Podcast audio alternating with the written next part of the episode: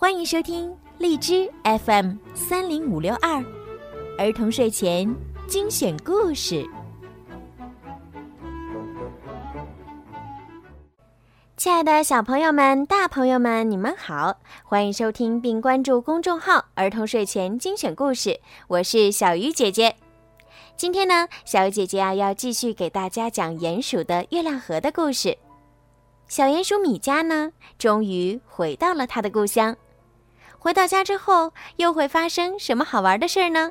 我们一起来听今天的故事吧，《鼹鼠的月亮河》第二十四集。清晨，米佳从梦里醒来，他很想把那个有趣的、让他愉快的故事讲给他的乌鸦朋友们听。但是，在他眼前的不是野兔灰小姐的家，啊！太阳直直的照着他的眼睛，让他看不清眼前的景色。我在哪儿？米迦问。这是月亮河，欢迎你的到来。一只灰色的小鼹鼠站在他的跟前，是一个长得胖胖的鼹鼠男孩。你是谁？我是小鼹鼠尼比。尼比说话的时候眨着眼睛，真的好可爱。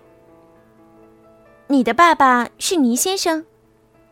米迦很意外，因为尼先生有了一个儿子。是的，你是怎么知道的？我不认识你。尼比侧着头说：“哦，我是米迦。”米迦说：“是吗？”你是我姐姐的朋友米迦吗？尼比歪着脑袋问。米迦点了点头，眼睛在河边上张望着，他在找尼里。我姐姐就在那里洗衣服，不过等你有空的时候，给我讲讲你的故事好吗？尼比指着河的东面对米迦说：“东面的太阳刚刚升起。”照在平静的河面上，河面闪着光，河边的卵石也在太阳光下发出光彩。尼里穿着绿花裙子站在卵石上，她正在绞干衣服，她的身影在早晨柔和的阳光里晃动着。尼里，米迦叫尼里时，已经站到了尼里的跟前。米迦。是你吗？尼里有些不相信的揉了揉眼睛。你看，这是你送给我的。米迦拿出月亮石，这是他身上带着的唯一东西，就和他走的时候一样。哦，月亮石！尼里这才相信，站在他面前的真的是米迦。尼比也已经走到了他们跟前。关于米家在外面的生活，尼比很感兴趣。但是小弟，现在不是坐下来讲故事的时候，让米家先回家看看。尼里对弟弟尼比说：“是啊，米家已经看见家门口的那棵柳树了。老柳树，我回来了。老柳树已经发出了绿绿的新芽儿，在风里。”摆动着枝条，老二还是改不了从烟囱里爬出来的习惯。他正坐在屋顶的烟囱上想办法下来呢。嗨，二哥！米迦抬起头来叫他。啊，米迦！老二惊讶的又从烟囱上跌进了屋子里。他滑进客厅的时候，鼹鼠米先生正好想要出门。他口袋里的工具正在叮叮当当的响。为什么这样冒冒失失？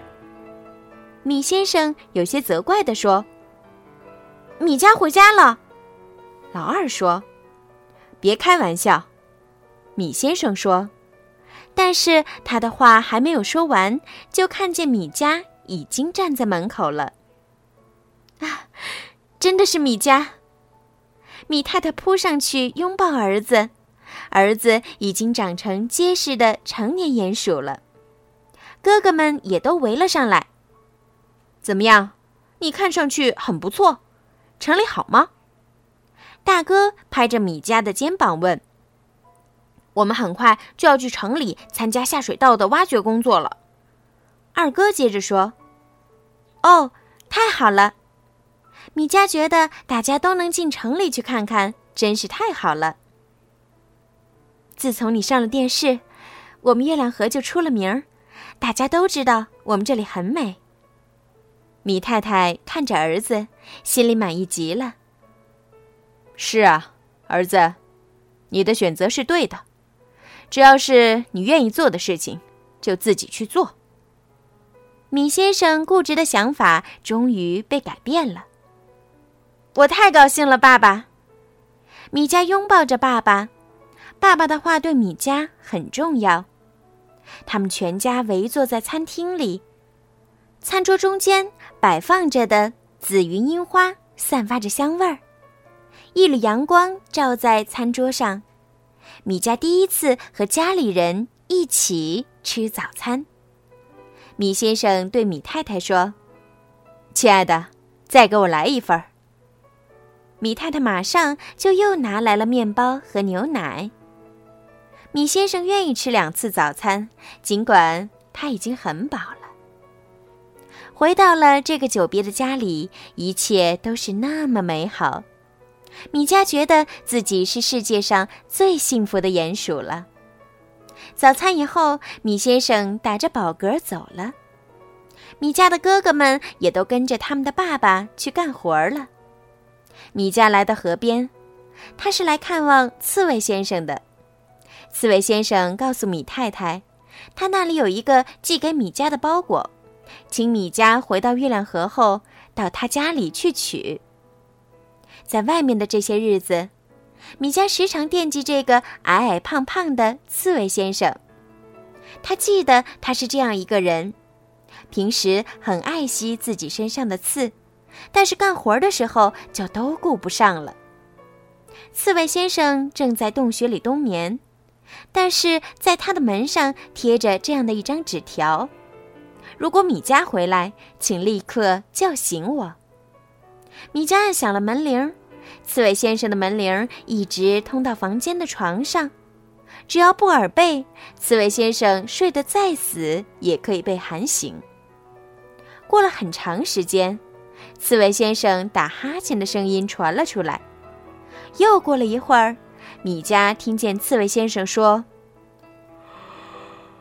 哦，谁在叫我？我，我是米迦。”米迦说：“不会吧，又是你，尼比。”刺猬先生说：“你已经吵醒我好几回了，但是关于米迦的故事，我只能讲到他成了一个魔法明星。”不，我不是尼比，我是米迦，我来拿我的货物。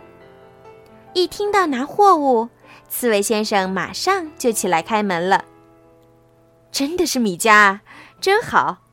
你的货物在我冬眠以前就到了，但是我不让任何人打开它。刺猬先生对待货物是很认真的，但是里面到底是什么呢？刺猬先生像孩子一样好奇。好啦，今天的故事呢就讲到这儿了，小朋友们也请继续期待《鼹鼠的月亮河》的下一集吧。如果你们喜欢小鱼姐姐的故事呢，记得呀多多的帮小鱼姐姐转发、评论和点赞。这样的话呢，就会有更多的小耳朵可以听到小鱼姐姐讲故事喽。哦，对了，还有荔枝里面的三朵免费花花也可以送给我哟。谢谢宝贝们，晚安。